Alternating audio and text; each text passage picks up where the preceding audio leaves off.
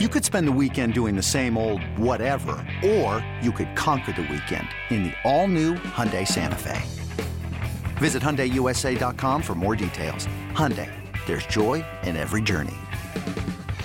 Welcome back to the Bama Online Podcast. This one a little different, a Sunday evening edition of the BOL Pod. Travis Reier, senior analyst for BamaOnline.com, alongside senior team reporter Charlie Potter. And Charlie, I got to think on this NFL Sunday, you're doing a little bit better than Mac Jones and New England Patriots after that finish we just saw to the Raiders.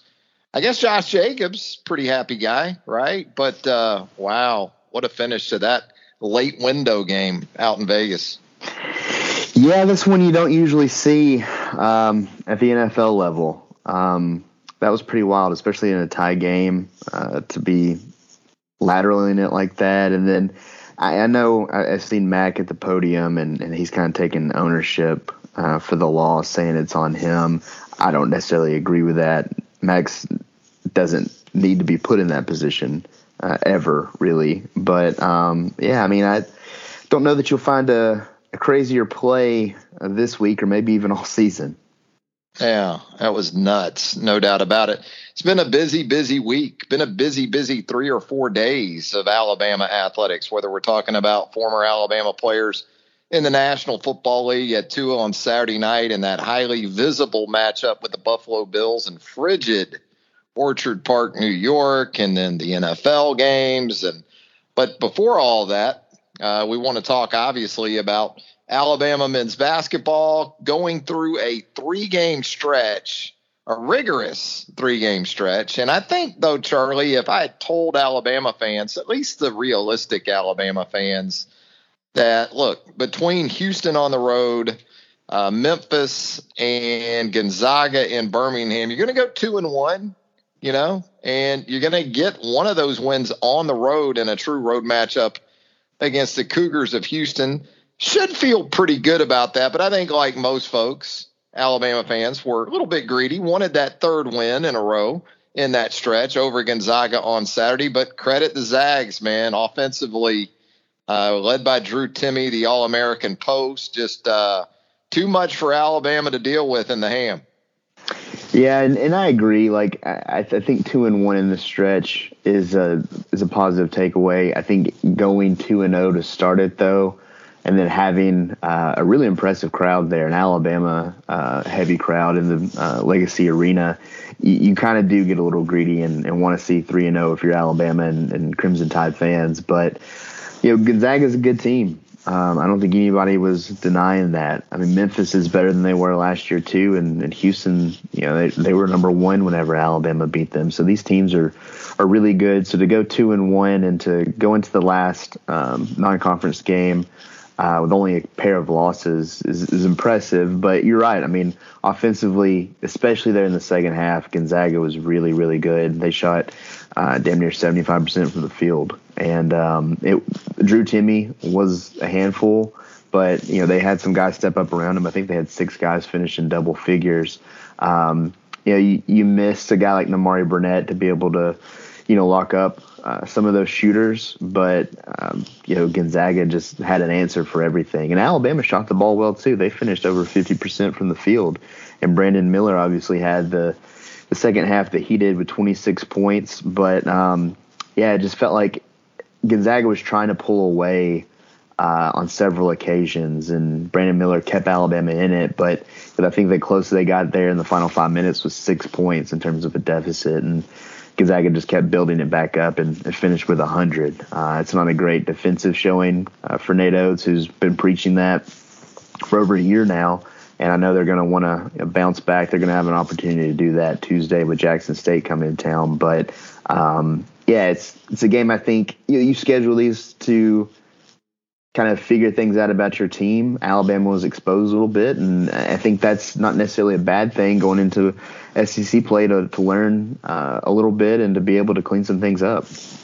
Yeah, the last three halves of basketball, Alabama has given up 155 points. You know, even by my very limited public school math upbringing, you know, that's better than 50 points a half. So uh, no doubt, Nate is going to continue to preach the defensive end of the floor as much as anything. Transition defense, we even heard that from him coming out of the Memphis game, and you still saw a little bit too much of that. But I guess the common theme turnovers for Alabama, and yep. that was very much problematic for the Crimson Tide once again. Even though Alabama got off to a really hot start from the field offensively, the turnovers, and we're doing a good job on the boards too during the early stages of that Gonzaga game. But the turnovers uh, and just not enough good work on the defensive end allowed Gonzaga to stay in that, stay within contact of the Alabama lead there early on Saturday until it really just was surgeon like. Uh, in its own regard, offensively, the Zags outscore Alabama in points off turnovers, 23 to 11. Alabama with 21 turnovers in the game, what, 14 in the first half alone. So I think we understand turnovers are going to be part of the deal with the way Alabama plays, right? Um, but defensively, uh, still got to shore some things up. And again, you give Timme a lot of credit. You knew he was an All American coming in. You said it, though. What we hadn't seen from Gonzaga to this point was the supporting cast step up enough, and they certainly did that on Saturday.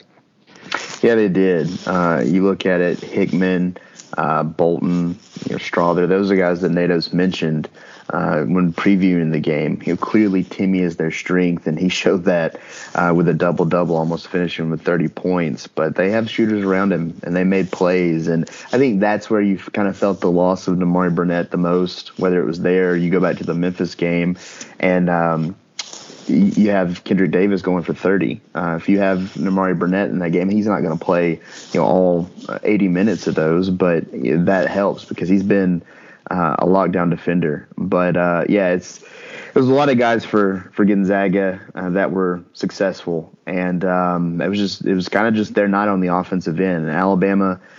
You know, they they did some good things. I think rebounding. Uh, I think they they held a seven um, rebound edge, thirty seven to thirty. Um, you know, offensive glass only a, a three rebound edge, but it did some good things from that standpoint. Um, but yeah, it was just anytime Alabama was able to to conjure up some offense, Gonzaga had an answer, and it wasn't just him. Even though, like you said, he was very surgical uh, down low and in the paint. Um, but you know, to have other guys step up, I think they finished seven to seventeen from three.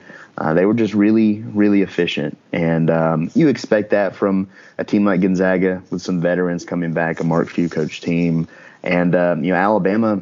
They really leaned on the newcomers. I think Alabama's freshman finished with 71 of, of its 90 points, and you know Brandon Miller was a big part of that. But you still have some young guys that are learning and they're going to be counted on throughout the rest of the season and this is good experience for them but you're going to have to get some of those older guys to step up and um, you know make some plays. You know, Jahvon Quinerly you know Nate has talked about it after the game. You know, he's a guy that um, finished with with two points had three turnovers in 13 minutes but you know Jake Hughes is going to be a big part of this team.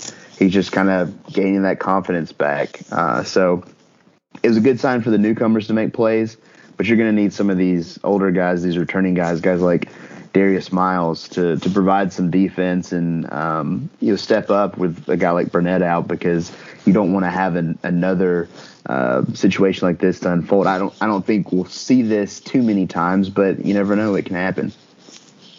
Yeah, and with Burnett out, Jaden Bradley steps into the starting lineup, but man, with the way this young guy is playing, you're getting more of the sense that even when Burnett comes back, going to be tough to get Jaden out of that starting lineup. And certainly, even if he does go back to uh, a reserve role, 30 minutes, he's going to play starter minutes. He already was, even with Burnett around. But boy, you look at this lineup right now, you got three true freshmen uh, in that mix. Rylan Griffin coming off the bench as well. But um, what do you think when when Burnett comes back? If Bradley's going to continue to take ownership like we've seen him uh, do here in the last couple of weeks, uh, going to be tough to get him out, isn't it?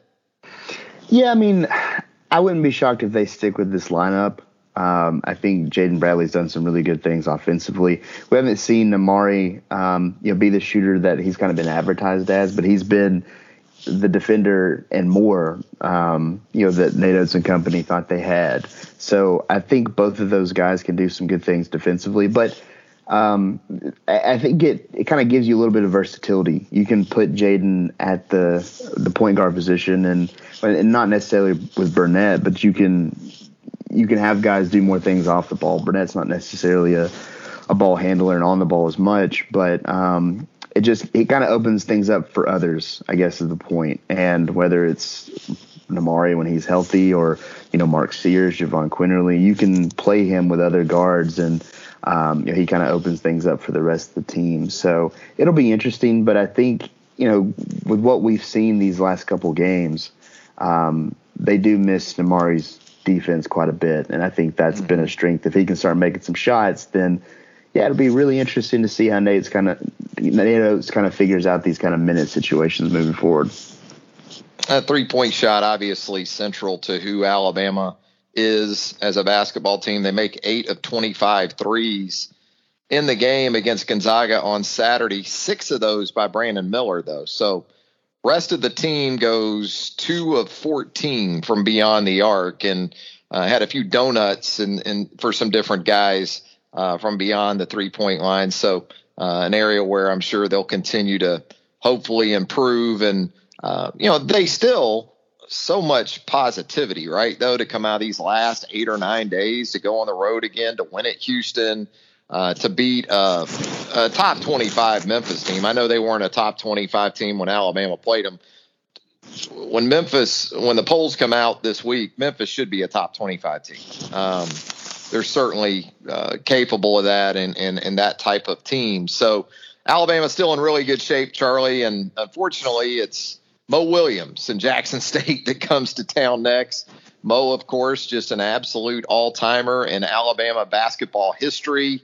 Uh, but the Tigers struggling mightily and probably not a bad spot on the schedule for Alabama to see a Jackson State team. Certainly, probably more so than, say, Davidson a year ago at about this time. Man, you think about the last two games in Birmingham for Alabama, they got cut up defensively uh, by Davidson and and also Gonzaga. But hopefully for Alabama, this is opportunity to play everybody, um, to get back to a really positive mindset, which it shouldn't have altered all that much, even with the loss to Gonzaga. And then, man, here we go, SEC play right around the corner.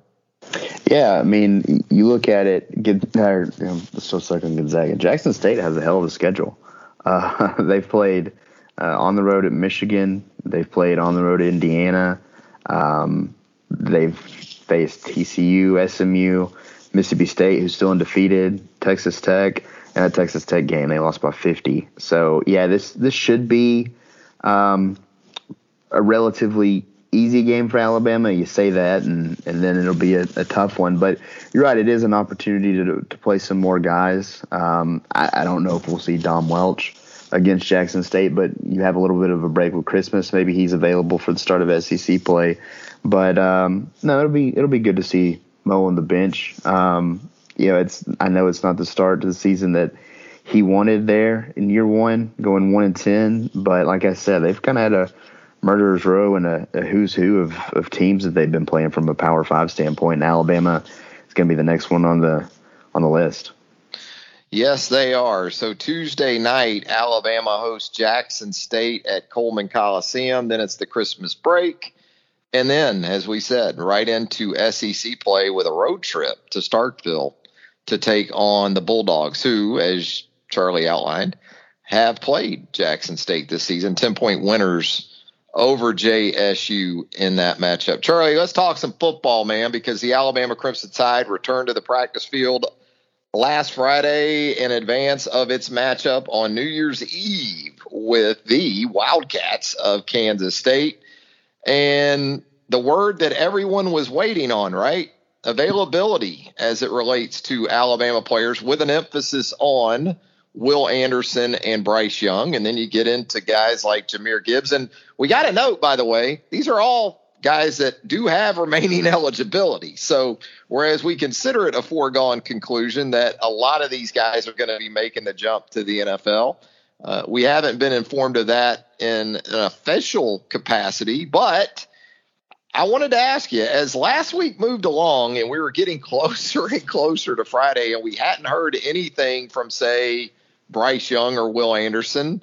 Were you starting to allow yourself to believe that, hey, maybe these guys actually are going to play in the Sugar Bowl? Yeah, I mean, I'll admit that I've had stories ready for opt outs just in case, you know, try to be on your P's and Q's. But, you know, as the week went on, it's like, well, maybe I should get a story ready for them not opting out. And um, I still thought that, you know, later in the week was a possibility. I know Alabama uh, gave the guys some time off. They were coming back, I think, on Thursday. And then, like you said, the first day of practice was Friday.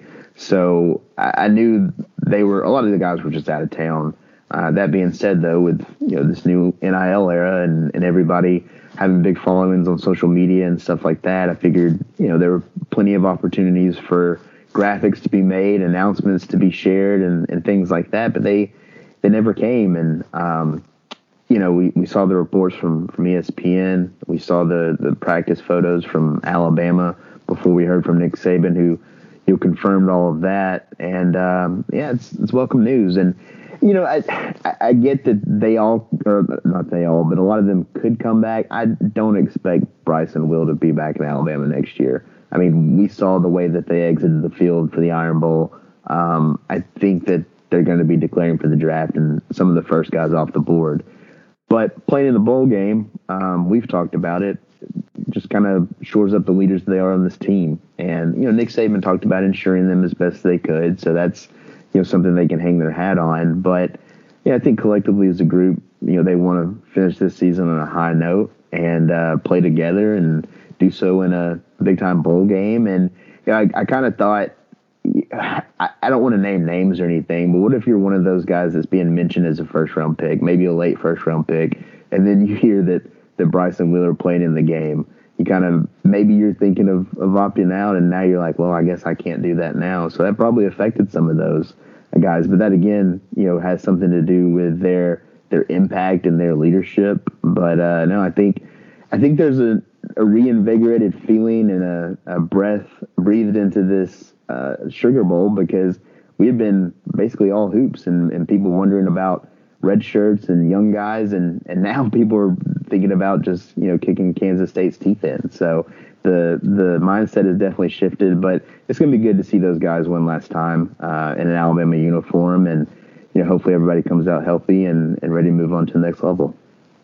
Yeah, you think Dr. Pepper and the Sugar Bowl ticket office and ESPN and Nissan, you think those folks were happy to hear about uh, Will and Bryce playing in this bowl game, and then as an extension, as you said, um, you know, how difficult is it then if you're say a Jahmyr Gibbs or a Brian Branch or one of these other guys that understandably would have a decision to make in terms of playing in a meaningless, well, meaningless in relation to winning a national championship, which is what we're accustomed to seeing Alabama in the position of, of doing at this time of year uh, and, and sitting out. So, um, look, I'm not going to say that they they definitely wouldn't have played if they weren't permanent team captains, but we talked about it on the podcast in the past.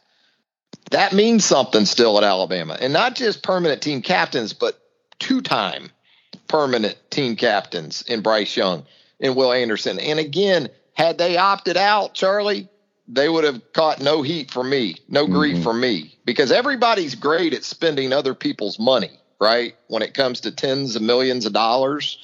Uh, and here's hoping they get through the game. I'm sure they're insured, all those things are in place, but still, there is definitely a risk involved. Um, but uh, the, the the gravity, I would say, of being in that position at a place like Alabama means something. And this isn't a pick on a guy like, say, BJ Ojulari of LSU. If you've seen here in the last day or so, BJ Ojulari is basically the same position Will Anderson plays. He's not the same draft position of Will Anderson, but he has been honored with the number 18 jersey at LSU, which is a, a, a mammoth uh, reward for any player at LSU. This what it signifies to wear that number at LSU And BJ Ojulari is not playing in the Citrus Bowl. And I don't have any problem with him not playing in the Citrus Bowl. But I'm just sort of outlining, you know, this is this is something you don't see all that often because we've seen Alabama players opt out in the past. The the Citrus Bowl a couple of years ago.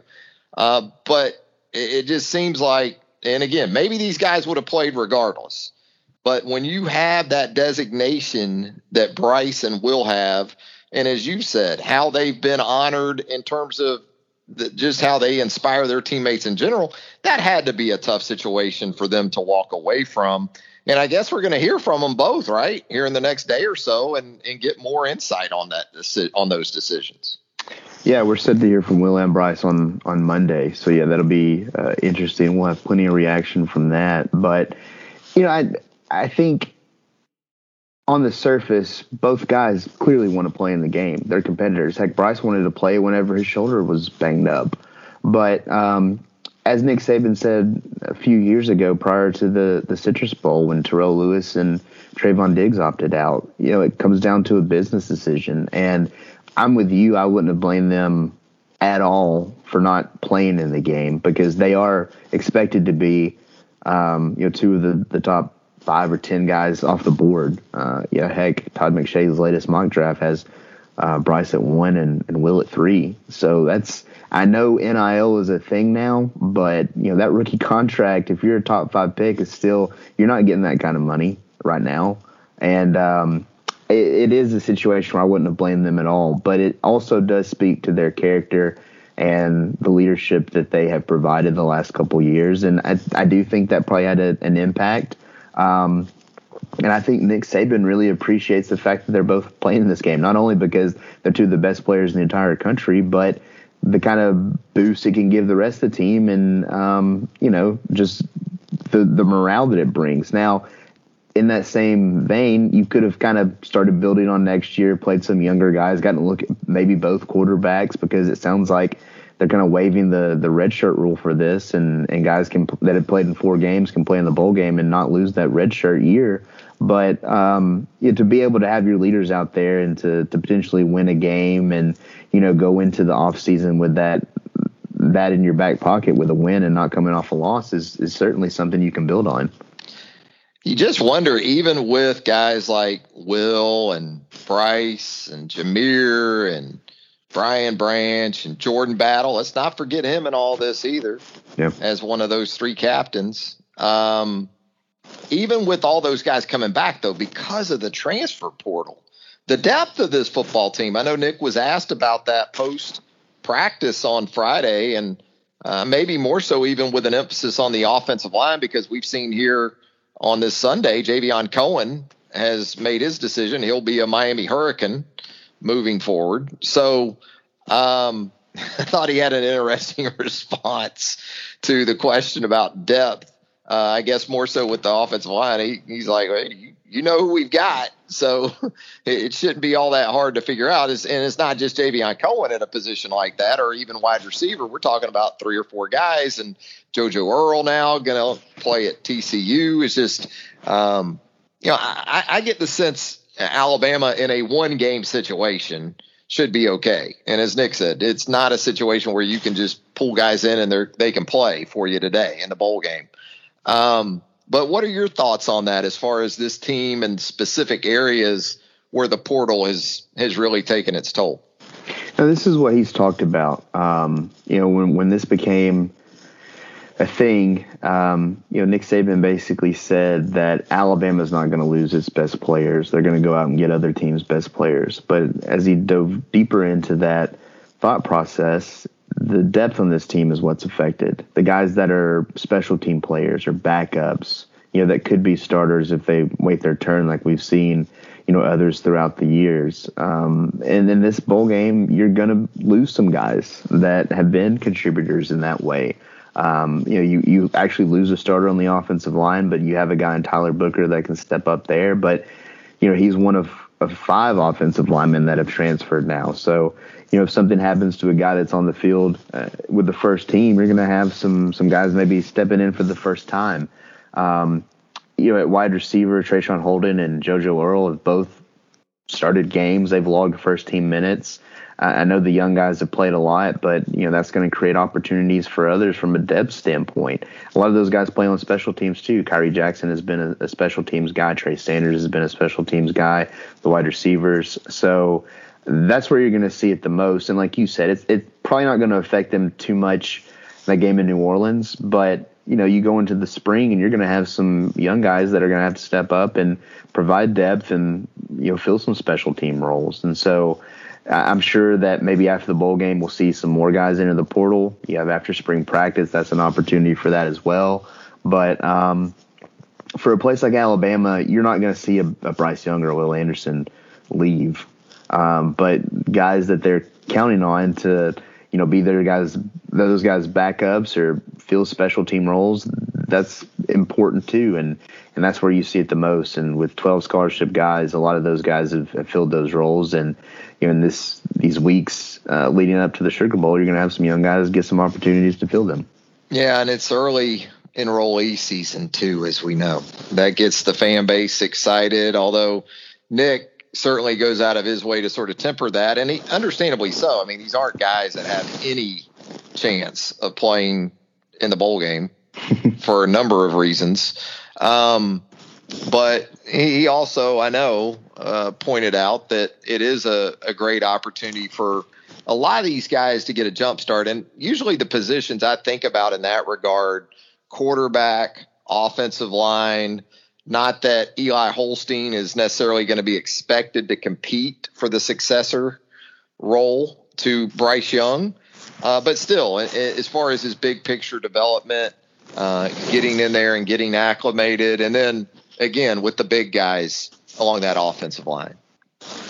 Yeah, and Alabama right now has six guys that are on campus. It sounds like they might have some more, um, you know, next week, and some some names that Alabama fans have been curious about. But it is a situation. Yeah, I mean, I can't tell you how many times you get this question, but they can't play in the bowl game. Um, Wait a um, minute, Charlie. I know. Um, Marvin, if you're listening, right here on the podcast. Yeah. I mean, Marvin, come on, Charlie. If Marvin's listening, quit spreading that rumor because you mean Justice Haynes isn't getting 20 carries in the Sugar Bowl? I would. What are you? You breaking it. news here, Charlie? I would love to see it because I think Justice Haynes is a hell of a player. I'm ready to see him too. but like Nick Saban said, these these opportunities are just a huge advantage to these guys because they're getting acclimated. Not only you know they have to go through the acclimation period without you know full pads or anything like that, but they get to go through meetings. They get to learn how to be a college football player at Alabama, and the more time you get to do that as a young guy is is beneficial because you can go into the spring um, with a step ahead of some of your guys that are going to be coming in in January. So it, it's to be able to go through these practices is a is a big deal. And like you said, the quarterback position is one a lot of people look at. You know, Ty Simpson was able to do this last year. Um, I know Jalen Hurts did it. Uh, so it, it's a situation where these guys can not only gain invaluable experience, but you know, they're probably going to be slapping on some scout team jerseys and helping the team get ready for the bowl game. And uh, I'm sure Eli Holstein is just thrilled to be able to go against Will Anderson, Dallas Turner, and some of these edge rushers. But it's going to make him better. And um, you know they, they can't play in this game if Alabama were to get a, a guy from the transfer portal. He can't play in this game either. But you know for the future, it's um, it's a good thing for them.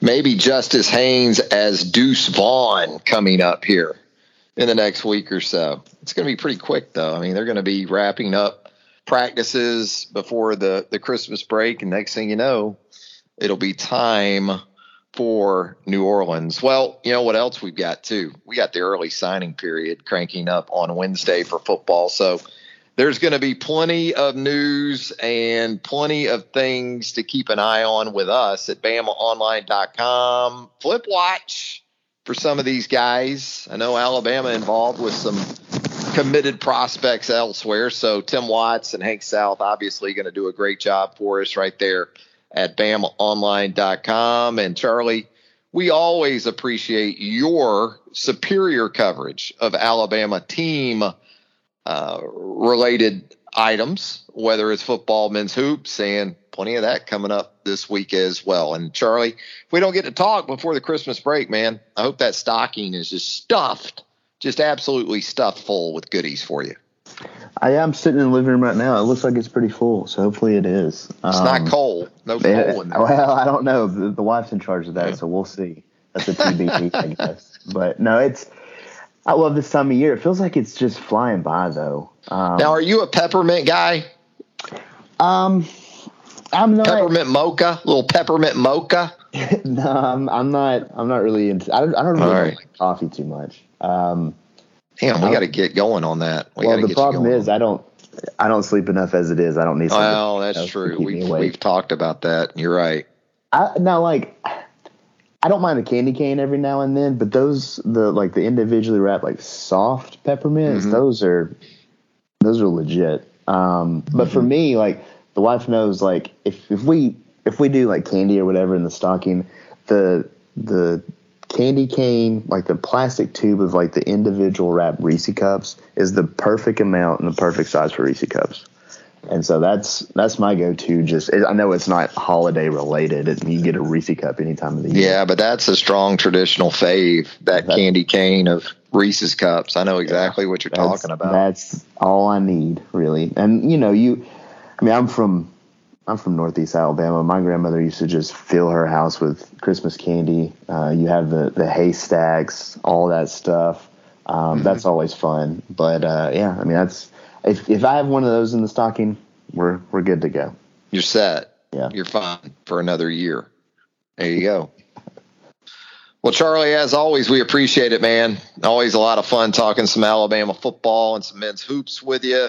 Charlie, of course, all of his outstanding work you're going to find with us there at BamaOnline.com. A busy week upon us leading up to the Christmas holiday. We certainly hope you have a safe and joyous holiday season. And again, join us right there at BamaOnline.com. Hang out with us on the Roundtable, the premium message board of choice for Alabama fans around the globe. And if you haven't subscribed to this here podcast yet, the Bama Online podcast. We certainly hope you'll consider doing so. Anywhere you consume podcasts, you're going to find the Bama Online podcast. And if you'd leave us a rating interview, we would greatly appreciate that as well. Talk to you soon, Charlie. Yeah, man. And if I don't talk to you, Merry Christmas. Thanks, bud. For Charlie Potter, Travis Reier, thanking you once again for joining us right here on the Bama Online podcast. And until next time, so long, everybody. Hello, everyone. It's Micah Richards here. You might have seen me on CBS working on their Champions League coverage over the last couple of years. I wanted to tell you about an exciting new podcast that I've been working on. It's called The Rest is Football. It's me, alongside Gary Lineker and Alan Shearer, two absolute legends of the game. The show combines topical debate from the world of soccer along with outrageous tales from our careers. And I mean, outrageous. Just search the rest is football wherever you get your podcasts. All the best from Big Meats.